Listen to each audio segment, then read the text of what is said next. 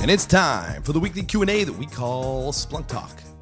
Episode number 35, recorded March 11th, 2011. Winning with Splunk. Duh. hey, it's Michael and Maverick. Got a couple of questions today. We're rocking the house. We Got some stuff coming up. Let's do some Splunk Talk.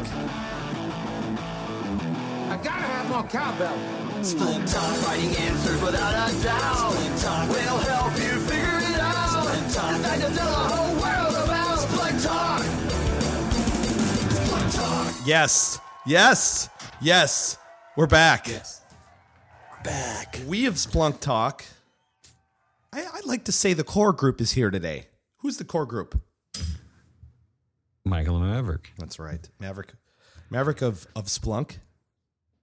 Maverick of Splunk in Dallas, right? That is correct. Yeah. For those who who listen to Splunk Talk, or you already know this. Uh, for those who are new, Michael Wild, Splunk Ninja guy. He's out of Austin, and he's got a cold today. Sorry. Um, Maverick Garner is up in Dallas, and uh, Yeah. we're both Splunk dudes that just talk about Splunk pretty much all every day. All the time. And Yeah. we don't have real or fake Jeff today. Uh, again. Now, you know what? We, we I'm figure not- out what we get. I'm not even gonna fire off the fake Jeff sounds anymore. Okay. Really?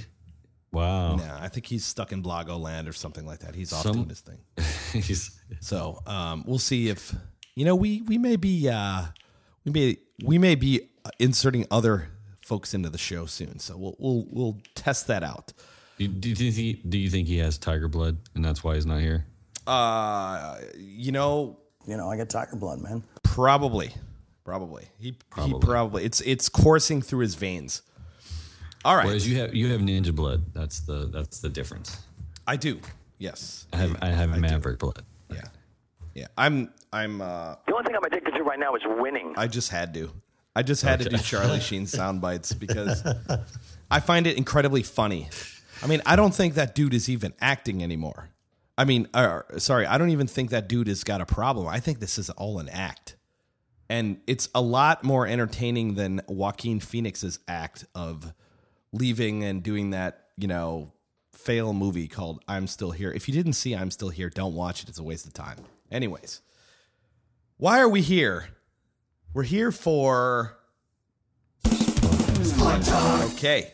Woohoo. Maverick and Michael got a couple questions today.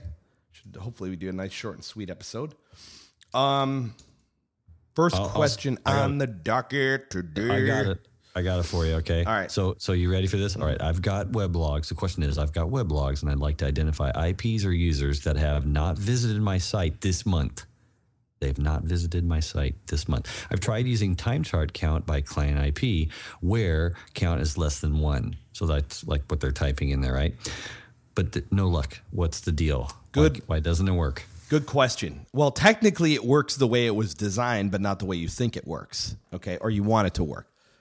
So, so for those who are just new to Splunk, um, this person is retrieving weblogs. He's probably doing a he or she's doing a search on Access Combined, and then he's using the pipe character. Just puts a pipe in there and does a command called time chart, and the time chart's going to count up every occurrence of any unique client IP, and it's going to create time buckets in there. And these time buckets are going to be based on whatever uh, time range it is. So let's say an entire month would be week long time buckets, I think, or days, maybe days. It does it, it, it figures it out automatically, but you can set the span yourself. So let's say he's going to look over an entire month. His span will be set for, for a, you know, let's say a day. And Splunk will then calculate this out and figure out how many times, let's say, Eric's IP was here in the whole month. Okay. And it'll do that, let's say, by day. So certain days, Eric's IP, for example, will show up, and certain days it will be zero. And if you've ever used a command like stats before, or even you know where, you can say where count is less than zero when it comes to a you know stats because that's mm-hmm. one giant pile. But a time chart is piles of data done in each time um, bucket. So again, that time bucket might be a day, an hour, uh, or a minute.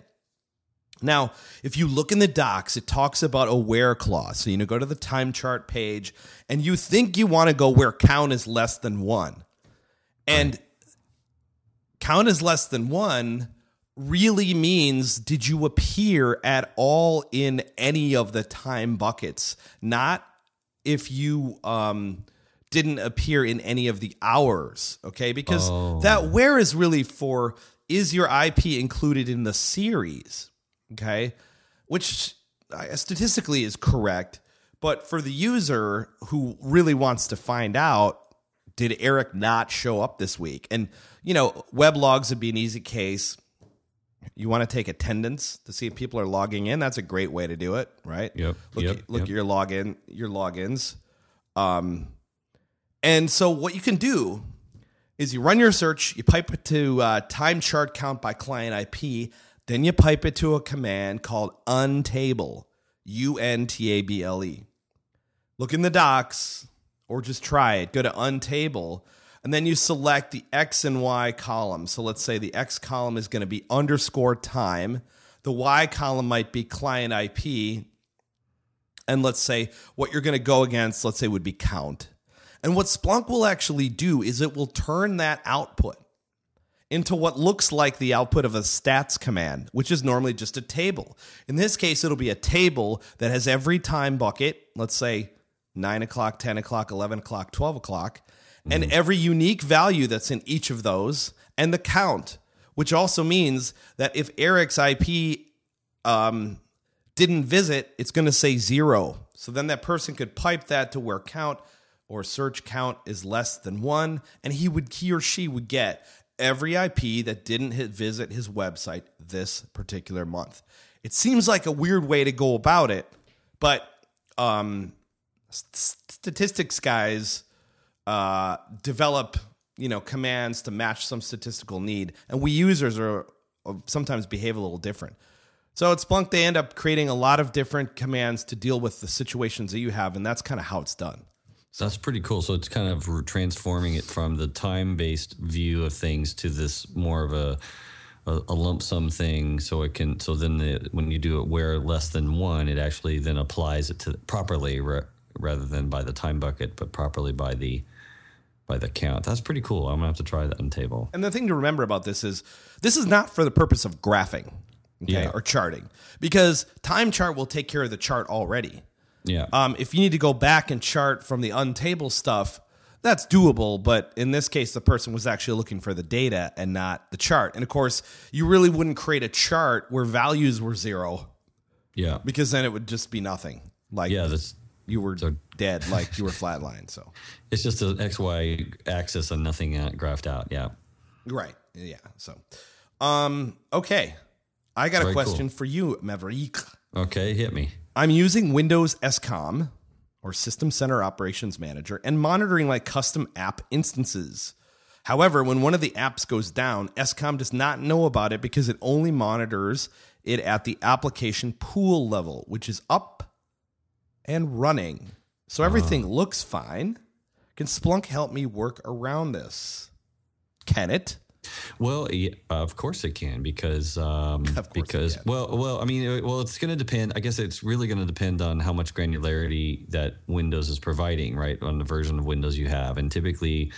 It, it, it will probably if it's in a pool thing like that from what i understand and i'm and my, i'm not by no means an expert on windows to this degree but have helped people doing these kinds of things with scom um, before uh, from my understanding the at the perfmon level uh, Windows will keep track of the fact that there's an instance running in the pool and how, that there's multiple instances, but it may not be able to tell you which instance is which one. Like it may not give you that granularity, for example.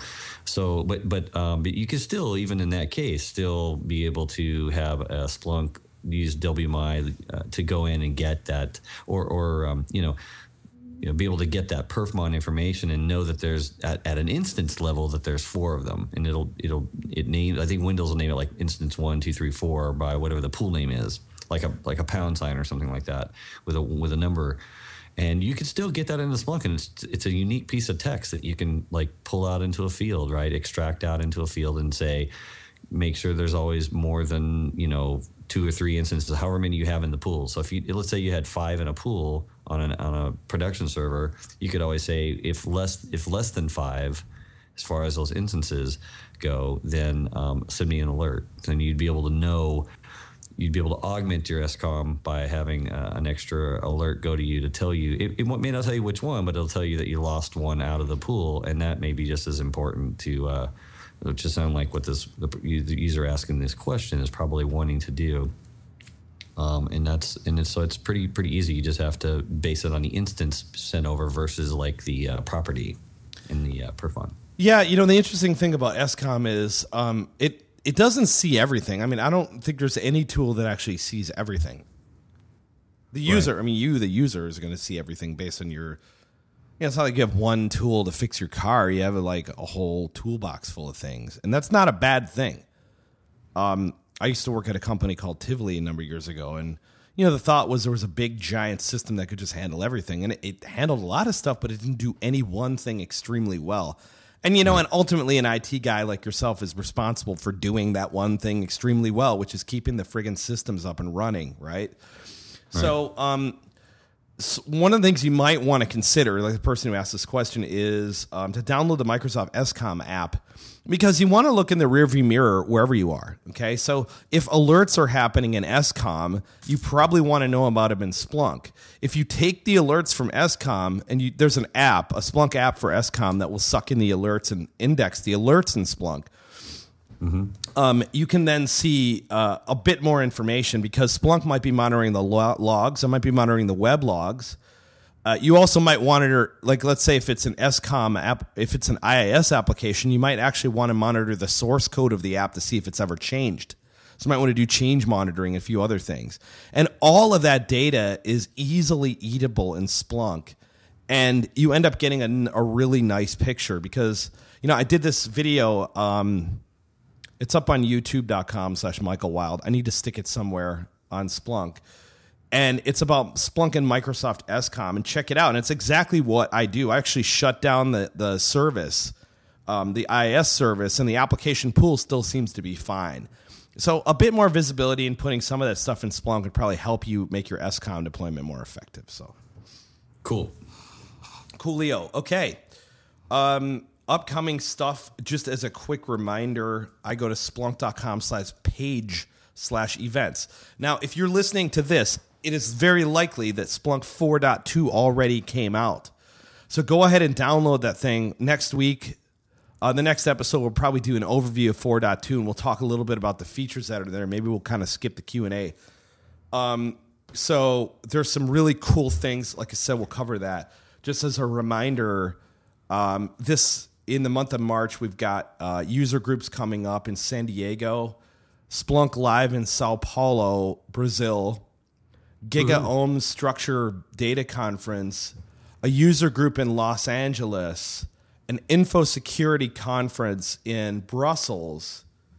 Las Vegas has got Microsoft Management Summit and the Department of Energy's Management Con- Information Management Conference all the week of March 21st through the 25th. So it's a pretty big week. Um, maybe it's just a big week for IT shows in general. Why? I don't know. Maybe because it's before spring break. It's probably why they do it. Exactly. Um, and then in Boston, if you happen to be listening in Boston, uh, come on out to Splunk Live on Tuesday, March 29th. It's at the Westin Boston waterfront. If you pop over to splunk.com and as I said, slash page slash events, there's a link to register. Splunk Live is usually a pretty cool event. Um, yep. It's a little different than a user group because Splunk guys get up and present, customers get up and talk and really talk about how they're solving it. There's usually some free grub involved, and sometimes there's free Splunk training. So if you're in that Boston area, you might want to check that out as well.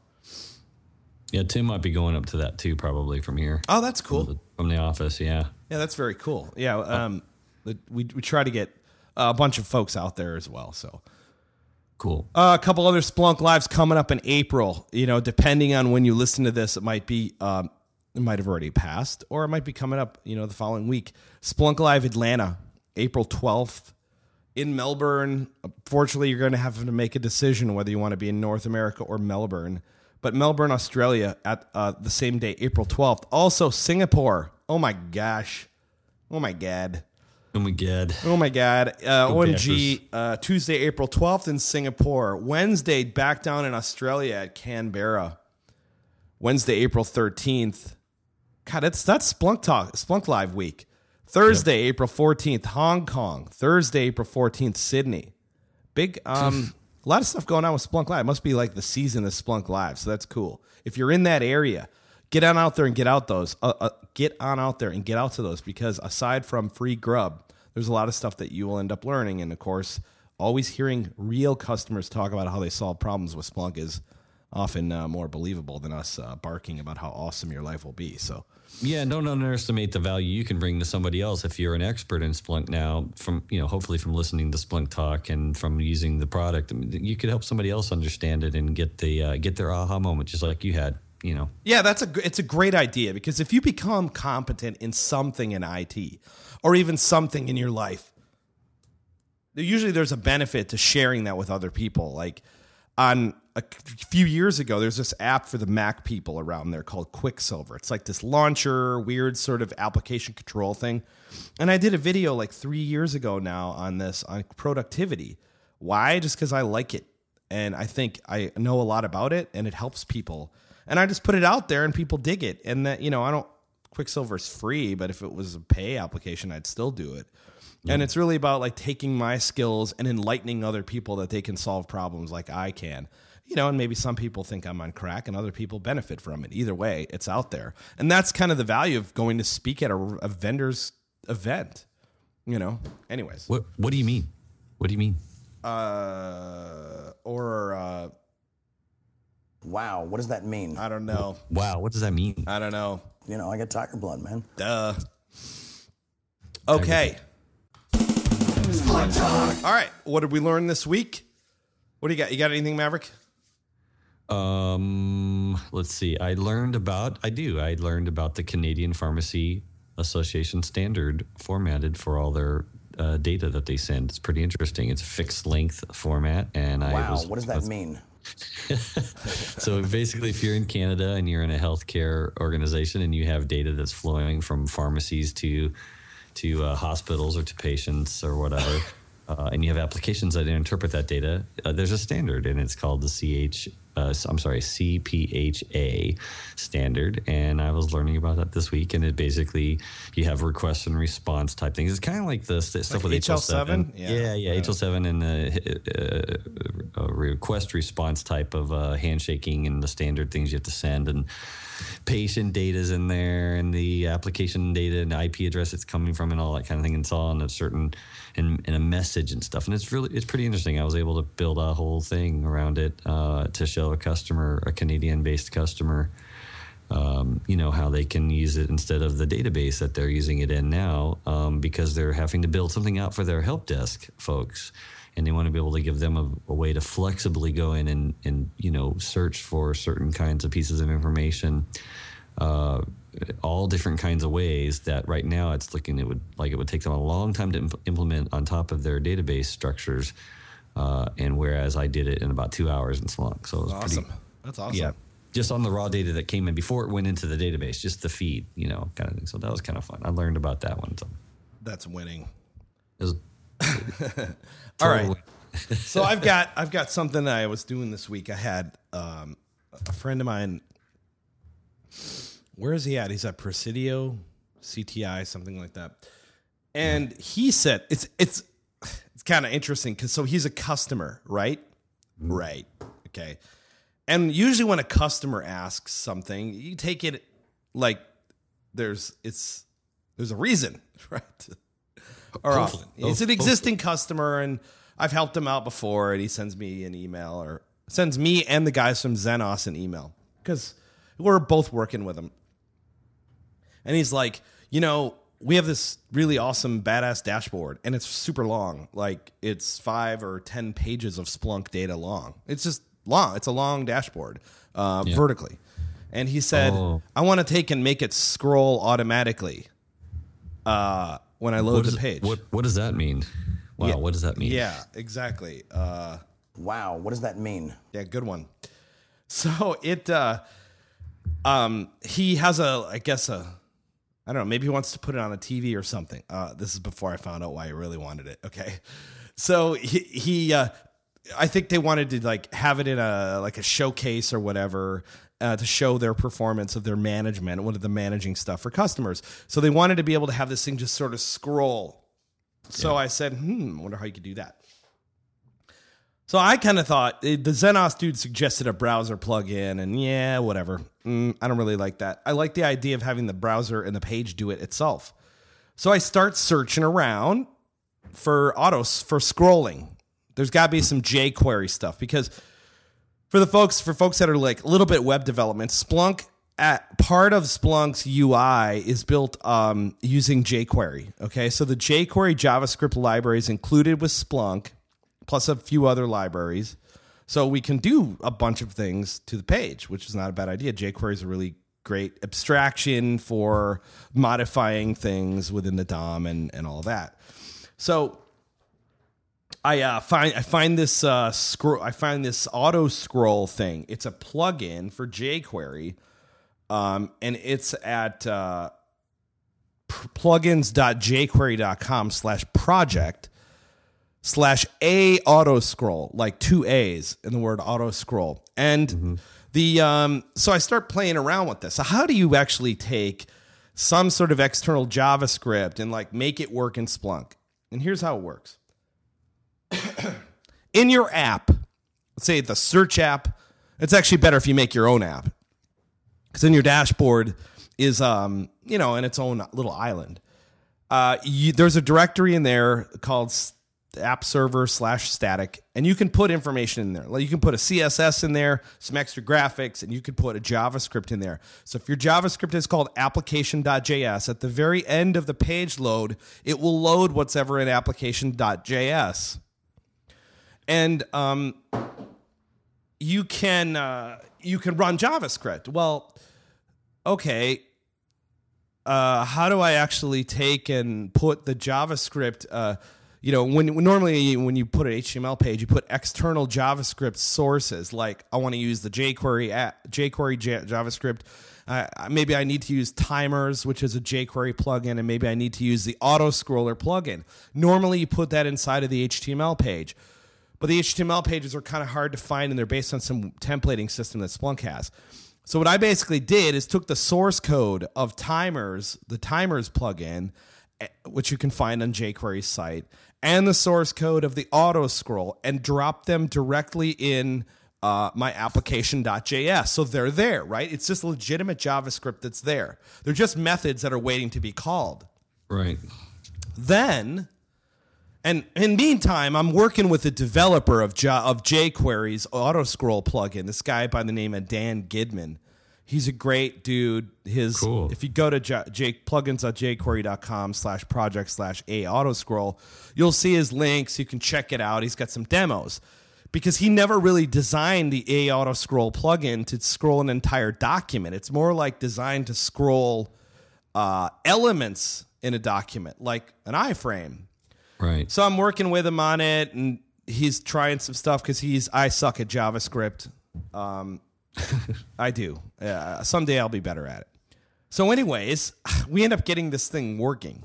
So if you go to Splunk Talk's website, bit.ly slash Splunk Talk, and you click on it, it should go to our podcast. There's a link on the bottom for the analytics. Or if you go to bit.ly slash Splunk Talk Analytics, click on that thing, and you'll actually see the Splunk Talk Analytics dashboard scroll automatically, which is kind of a cute little effect. Cool. Now, one of the things we're trying to do now is figure out how to make it unscroll, like make it reverse when it actually hits the bottom. um, so here's the weird thing. Scroll up. Scroll up. Yeah, you want it to scroll up and down just continuously. That was cool. That's All cool. so here's the here's the uh, the other lovely part of the story. Customer says, "Oh, what I really wanted this on is to put it on my Google TV." So, so when I was at home, I could oh. basically sit there and watch the thing go up and down. I'm like, Really? okay, yeah. Well, yeah, it works because Google TV just uses probably a version of Chrome. But I wonder he, if that customer has tiger blood. Maybe well, if he had said, I want to put this on my Google TV so I can watch it in my underwear, I probably would have blown him off. But you know what? It was it was a cool thing because I learned about JavaScript. I helped a plugin developer figure out another use case, and it's reasonable to potentially have Splunk dashboards on some sort of flat screen and potentially have them scroll up and down. So hey, maybe the world is a better place. So It is, of course, it is. you know, I would hope so. Um, Wow, what does that mean? I don't know. You know, I got tiger blood, man. That's what it means. Ah, okay. Okay. yeah. So we probably won't be doing too many more um, Charlie Sheen sound bites because by the time this airs, Charlie Sheen will probably be um, yeah, in a straitjacket. But anyways, Canc- canceled. Yeah. reminder: email splunktalk at splunk.com for questions, comments, feedback, whatever. And uh, what do we say at the at the end of the episode, Maverick? Happy splunking. Have a great week, everybody. Happy splunking. Y'all better watch out now. Because Splunk is about to take over the world. One data center at a time.